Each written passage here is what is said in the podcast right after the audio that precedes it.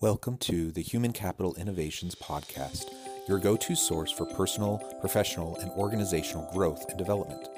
We hope you tune in often for all things people management, organizational development and change, organizational leadership, and social impact related.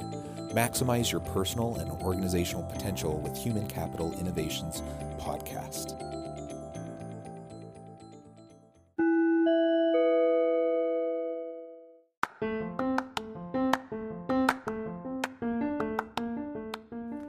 Welcome to the Human Capital Innovations Podcast. In this HCI podcast episode, I talk with Kathi Enderes about the most recent report out from the Josh Bersin Company, the Big Reset Playbook Change Agility.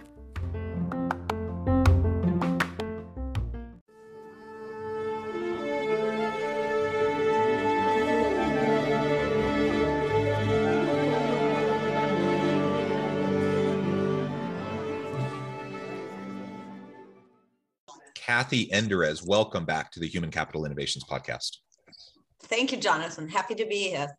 Yeah, it's a pleasure to be with you again. We had a great conversation a few months ago talking about a recent uh, report out from the Josh Bersin Academy. Today, we're going to be exploring yet another new report, this one titled The Big Reset Playbook Change Agility, just was released uh, and, and lots of great insights here. And so we're going to dig into this and really try to better understand the role of change agility and really even c- contrast that with change management, this kind of general idea that we have out there in terms of driving change within organizations.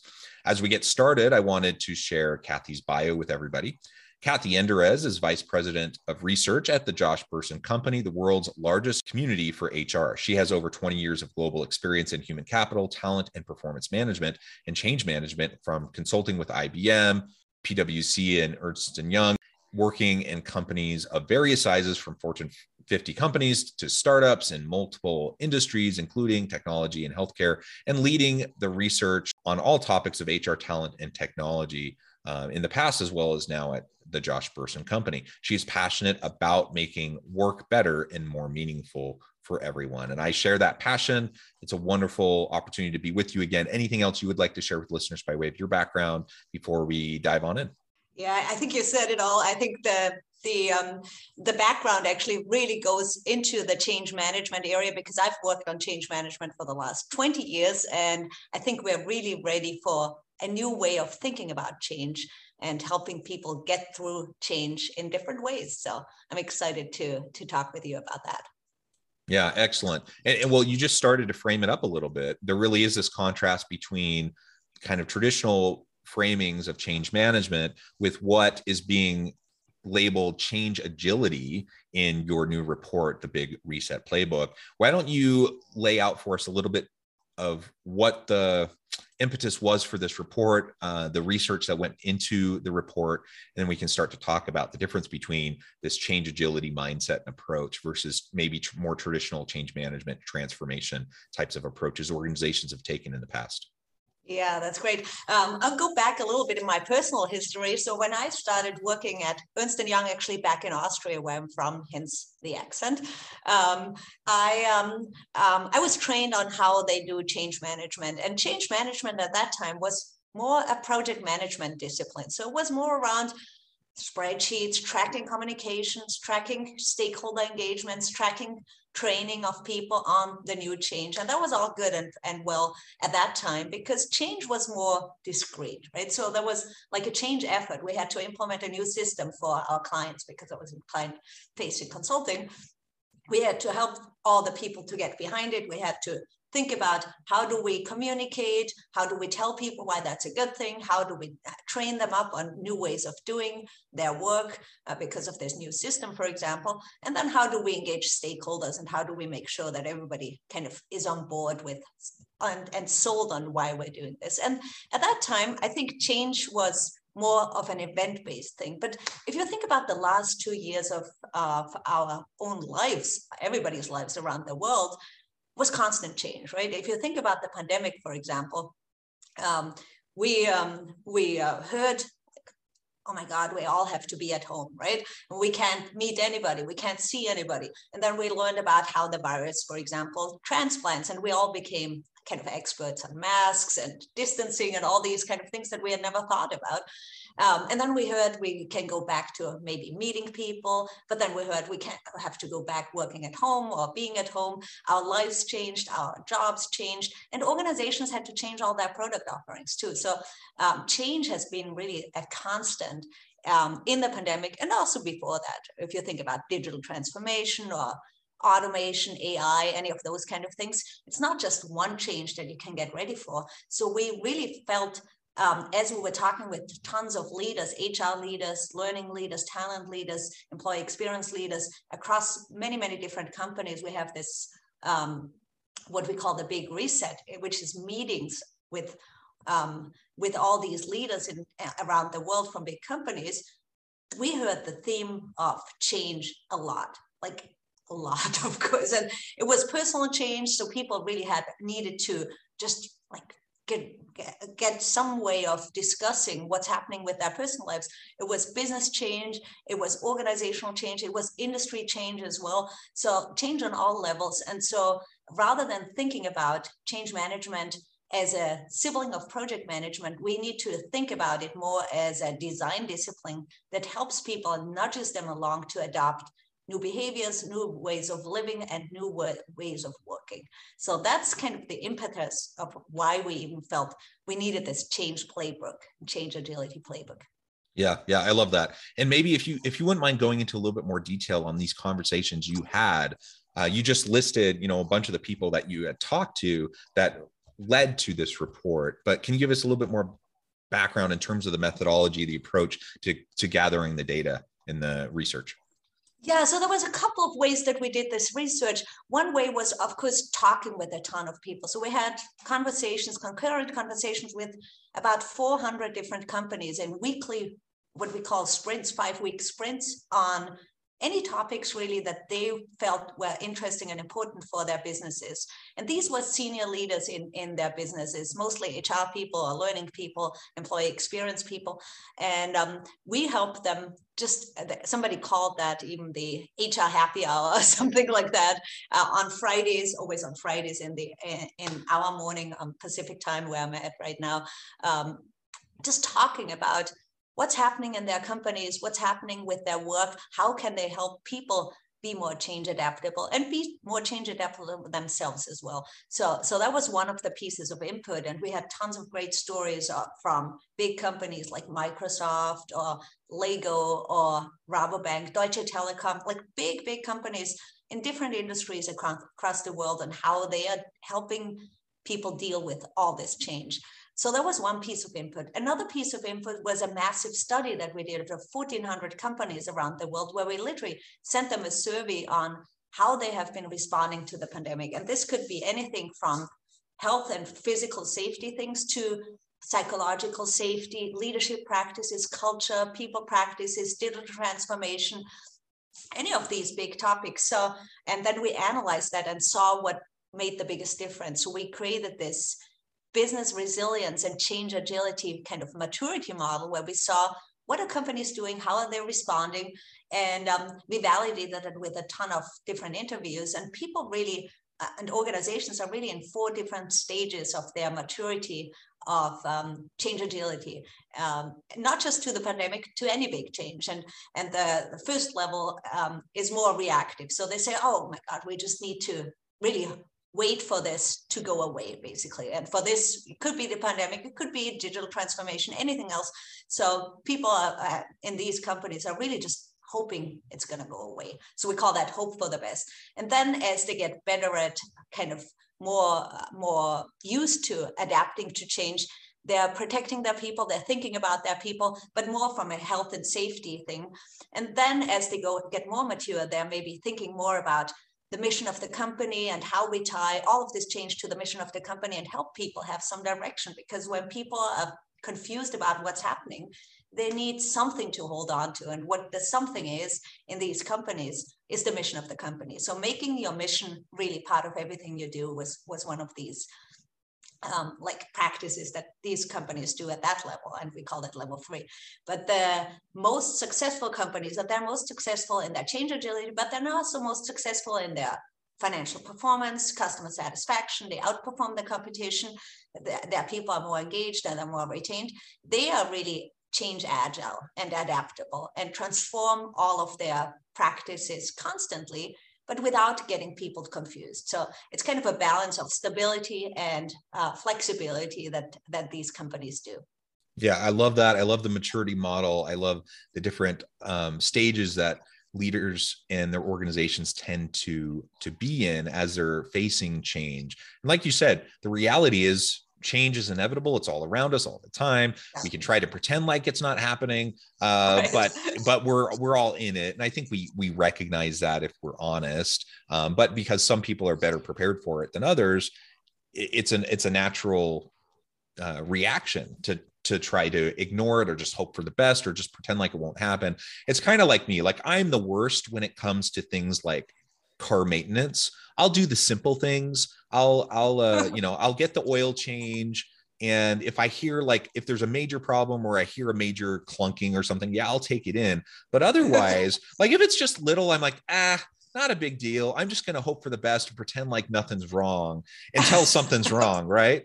And that's not what i should do of course. And and that's frankly what many leaders and organizations also do with their teams. They're like ah, it's okay. It'll work itself out. Will it? Will it work itself out? I don't think it will. Um, and so we need to be more proactive about these sorts of things. And that's where the change agility really comes into play because it's not about kind of the more traditional approaches to change management and, and transformation in organizations um, because it's constant because we just have to recognize exactly. we need to be prepared always for the ever changing environment around us. And in one form or another we're going to be dealing with change. So it's about change mindset. It's about um, being prepared to to just continually be leaning into the change and continually be learning and if we can create that kind of an environment that kind of a mindset within our teams then we're going to be prepared when the inevitability of change comes before us but if we're not then you're going to deal with the same old types of resistance to change that organizations have faced for forever. And you're going to have a really hard time pivoting and making the needed adjustments. I love the car analogy. I think I'm going to steal it now. I'll leverage it, as we say in consulting sometimes, because I think that's really the way to think about it. If we just pretend the thing is not going to happen or wait for it to go away, it's never going to go away. So you could either, it's the same as with culture, right? You either manage your culture or it manages you. And that's the same with like, if you're ready for any change, if you're adaptable, if you're flexible and tap into people's creativity and ingenuity, because they usually have the answer to any of these problems that you can't imagine because you're sitting there and of course don't do the work that people do right you can never be in their shoes it reminds me also of what you talked about in the deskless worker uh, podcast where we said we can't assume we know what their reality is. Um, the reality of, of the deskless worker is different than ours, right? We're sitting here on our on our podcast and we're talking computer to computer, very different than somebody who is working on a shop floor at, at Target or Walmart, right? So very, very different reality. And so we need to help people with their own reality and not assume we can manage that kind of change for them because our reality, our lived experience is not what they experience.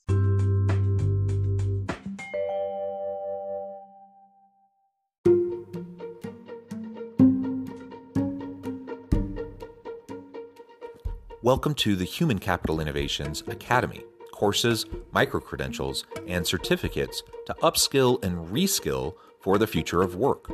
All HCI Academy courses, micro credentials, and certificates are designed, developed, and delivered by award winning and internationally renowned scholars, educators, thought leaders, executives, and practitioners. Our courses, micro credentials, and certificates will help you make your mark on the future of work and make an immediate impact in your organizations check out the HCI Academy and our many course offerings and certificates to upskill and reskill for the future of work.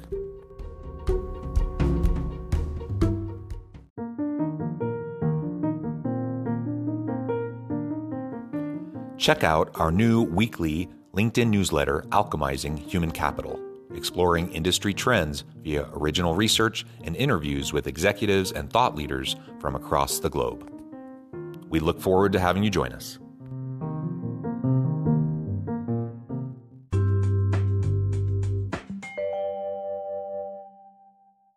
So, how do we start to shift towards this change agility framing uh, and approach so that we're ready uh, for the future of work? Yeah, so we developed 10 lessons of, of change agility, and that might seem like a lot, but we see that it's not just one thing, right? Changing your mindset and your practices to from change management, um, tracking and project management kind of stuff to change agility really requires to you to think differently, to act differently, and to also help people act differently and tap into the change adaptation that actually every human has. I think one thing that we learned in, overall in the pandemic is people are incredibly adaptable. We as people are incredibly adaptable. I see that in my children, they're 10 and 12. They didn't have any issues with the mask thing or with the distance thing. That, that's just like, oh, yeah, now we wear a mask. Oh, now we have to be away or now we, we have to be at home and now we come back. So they have been very adaptable. So I think that's that's what we have to tap into. So we uh, discovered these 10 lessons and I can maybe cover some of them really quickly just to, to give you a taste of what they are. So um, the first lesson is thinking about change not episodic, but really every interaction is a change intervention. So everything that you do, um, even if it's not like change management, it's a change intervention. So for example, this big company that we um, interviewed on their hybrid work practices. They're called Rabobank. They're 42,000 employee international bank headquartered in the Netherlands. They're co-designing their new work hybrid work reality with their workforce. So they see every interaction that they have with their workforce as a change intervention on framing this new hybrid work reality. So how people meet, how they communicate, where they want to work, how they want to work together. They capture all of this and uh, they didn't just tell people, oh, now you have to work hybrid way in hybrid ways, and here's how to do it. But they're learning with people and from people in every interaction that people have with each other. They observe that, and then it shapes their hybrid work journey. So that's the every interaction is a change intervention. The next lesson we had is when you do change effectively, it starts with listening to employees. So listening to employees is the number one practice on many things that we study, whether that's diversity and equity and inclusion, whether that's hybrid work, remote work, health and well-being, employee experience. Every single thing that you actually do in the business has to start with listening to employees. Microsoft, for example, says um, people leaders have to be not know-it-alls but learn-it-alls. And that's really capturing this. And microsoft for example listens to employees every single day um, on what their work reality is what's on their mind and then they take action on it. So rather than thinking about just maybe sending out a survey once and, and see how ready people are for any discrete change just capture what people are saying and how they're feeling and constantly analyzing that and then also taking action on that. The third practice, we call that start a mission first movement, not a marketing campaign. And I think that's really, really important because traditional change management starts with telling people the what we call the WIFM, what's in it for me, right? Uh, but when you think about the what's in it for me, you assume you know what's actually on people's minds rather than tapping into the mission of the company and um, then framing everything around tapping into what what inspires people to actually work in this company and then framing not a marketing campaign that sells people on the change but um, putting everything into the perspective of your mission. Deutsche Telekom, for example, they say their mission is I will not stop until everybody is connected. And that's very powerful, of course, in the pandemic, because unless you're connected to people, and they're obviously a telecom company, um, people could not communicate with each other. They couldn't get an education. They couldn't go to school. So, and honing in on that mission has been really, really key to keeping their employees engaged to do the work that needs to be done to keep everybody connected.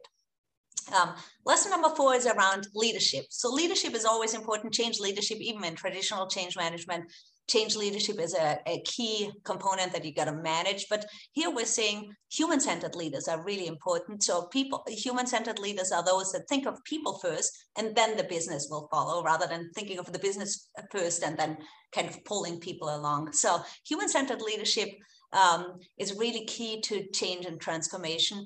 And um, what that means and what that looks like is, for example, that Dow Chemical, their uh, manufacturing company, they adopted a new model that they coined Design Your Day, where every employee is tasked with defining how they should work, meeting schedules, meeting protocols, technologies. Um, and they see hybrid work not as a policy, but a new culture. And leaders learn from employees how they want to do that.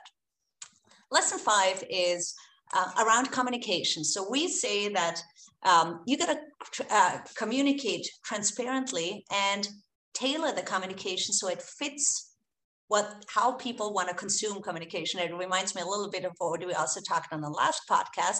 When you have a lot of deskless workers, for example, like Hyatt has, um, like their hotel employees, you can't send them emails because they're not on email, right? So can you use communication channels, communication ways of tapping into their apps, for example, or the tools that they use to communicate to people in the way that people need to see that, your workers need to see that, not in the way that you think people should see it yeah so so you just laid out some really important um, tips there and some ideas that organizations can start to to latch on to as they're trying to figure out how to go about uh, change agility and trying to build their their business resilience um, and, and move along that maturity model that you were describing. So I really, really appreciate that. We'll get into the other five here in just a minute.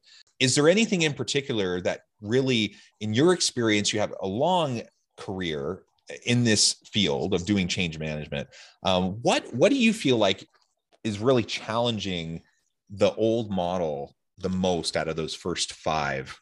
Yeah i think it's the uh, stopping to listen to people is is really key because you might think it's faster if you don't right? You're like oh we already know what's on people's mind. We assume we know what how people need to be communicated to. We assume that we know what how people's reality has to change and we really don't right? None of us knows what all the, the employees in our organizations really are experiencing. So I think stopping to listen, not taking a shortcut, not thinking, not assuming and more just asking questions and and um, taking action on what we hear, not trying to fit what you're hearing into your model. I was like, okay, like that kind of confirmation yes. bias. I think that's that's really important. I I love it. Excellent, excellent. All right, let's go on to the the last five.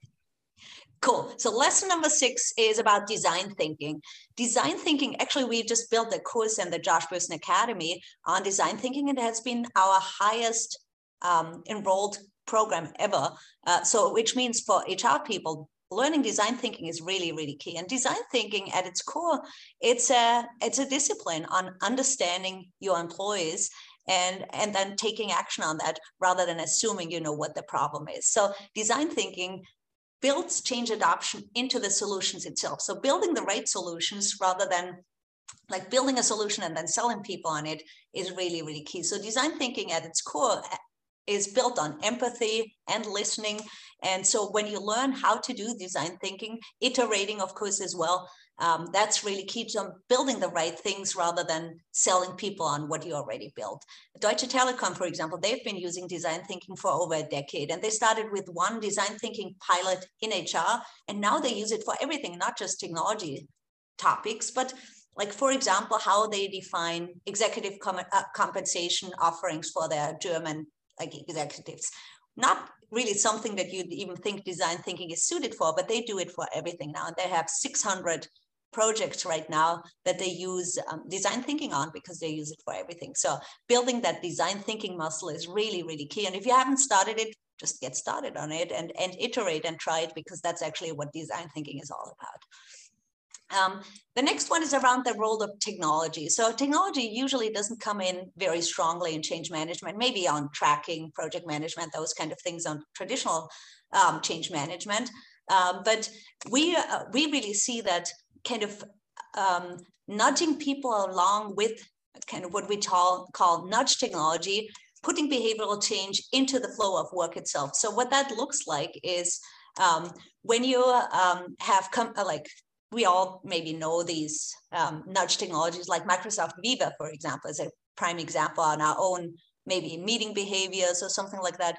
I get these calendar things on my calendar that says you're going to now take two hours on focus time because you've been in back-to-back meetings you can never think and those kind of things that embed change of behavior or change of um, of like the ways of working into the flow of work itself is really really key. So that kind of nudge technology what we call it is kind of lesson number six uh, lesson number eight. Lesson number seven i skipped over that.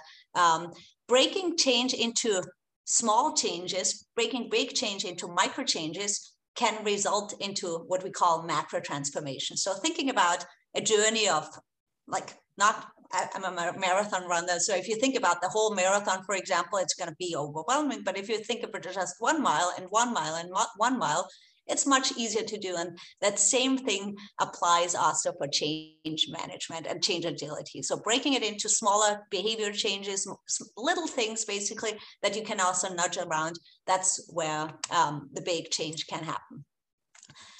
Lesson number nine is around rewards and recognition. So rewarding and recognizing people for changed behaviors um, is really, really important. We um, we see that, um, for example, this company DCP Midstream, they're a oil and gas company.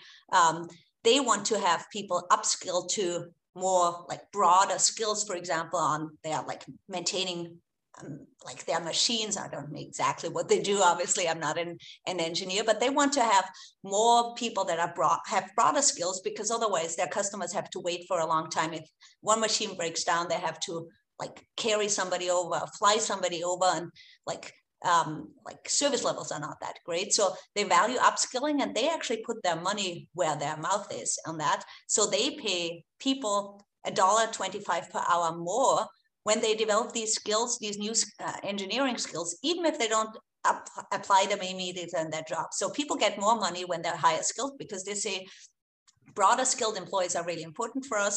And we don't just tell people you got to do it, but we also pay them more. So we reward them for changing that. Um, and the last thing is about HR capabilities. So of course, we're an HR, um, HR development and advisory company, and we really see in this too that HR absolutely is the number one asked um, development area is managing change and uh, uh, helping people adapt to change. But it's also the the uh, one that where only 40% of over 8,000 HR people that we surveyed, I actually feel they are skilled. So um, really helping HR people create this change agility muscle is very, very important. And people need a lot of help on that all of those are so so important. Um, kathi it, this has been amazing. Thank you for giving us a quick rundown of the report and i encourage listeners to go into the show notes check out um, link out to the report check out the report uh, connect with kathi and anyone from the josh bersin company uh, about this and, and other related uh, materials. Kathi i note the time i need to let you go but before we close i just wanted to give you a chance to share with listeners how they can connect with you and then give us the final word on the topic for today yeah, thank you so much, Jonathan. It's been so great to uh, to talk with you. I always enjoy our conversations a lot. A um, couple of things you can actually get this change agility report on our website. And I think we can maybe give you the link or something like that. Um, and you can download it right now and read it and read much more about these 10 lessons for change, um, change agility, and the maturity model. Um, get connected with me, of course. I'm on LinkedIn. You can find me on LinkedIn, and I'd love to connect with you. And I think the overarching lesson that I'd like to portray is biggest lesson of all is thinking about the people at the center of change, not the change itself. I love it. Thank you, Kathi. It's been a pleasure. I encourage listeners to reach out and get connected. And as always, I hope everyone can stay healthy and safe, that you can find meaning and purpose at work each and every day. And I hope you all have a great week.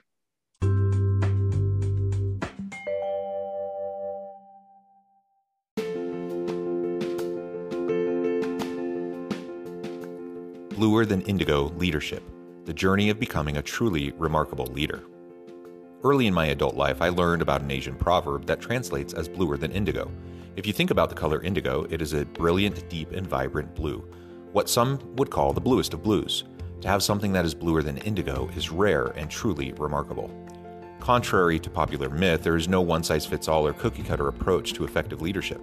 There is no silver bullet, no secret sauce, no go to model that will solve all of your problems. The truth is, great leaders have all had their unique strengths and flaws, and have all had to discover and then pave their own distinctive path in their life's journey to fulfill their leadership potential. Bluer Than Indigo Leadership will help you discover your own path and explore those ordinary, everyday actions that will help you respond to an uncertain future and produce extraordinary results for individuals, teams, and organizations.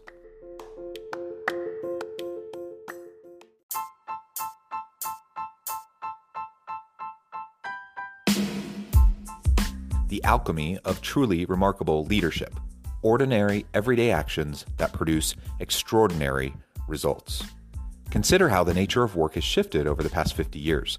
With increased globalization, rapid technological advancement, and the shift in economic composition, the average job of today looks very different than the average job of 50 years ago. What will the jobs and organizations of tomorrow look like? Moreover, what does this all mean for organizational leaders? What are the core competencies and capabilities of organizations and their leadership that are prepared for continued disruption and geopolitical and socioeconomic shifts? Regardless of what the future holds, increasingly, leaders need to be socially minded, data driven, decisive, champions of talent, and disruptors of the traditional notions of leadership, teams, organizations, and work. The alchemy of truly remarkable leadership will help you to explore your own leadership competencies and capabilities and consider ways to apply and implement them into your workplace and personal life.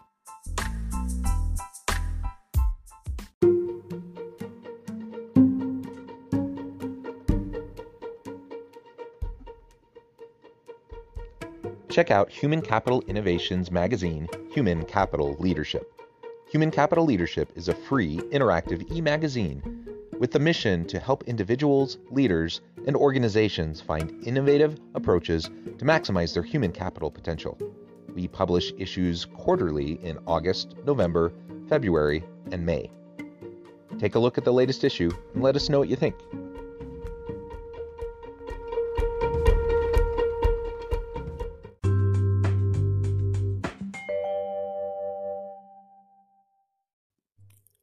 Thanks again for joining us for this episode of the Human Capital Innovations Podcast. I hope you stay healthy and safe and that you have a great week.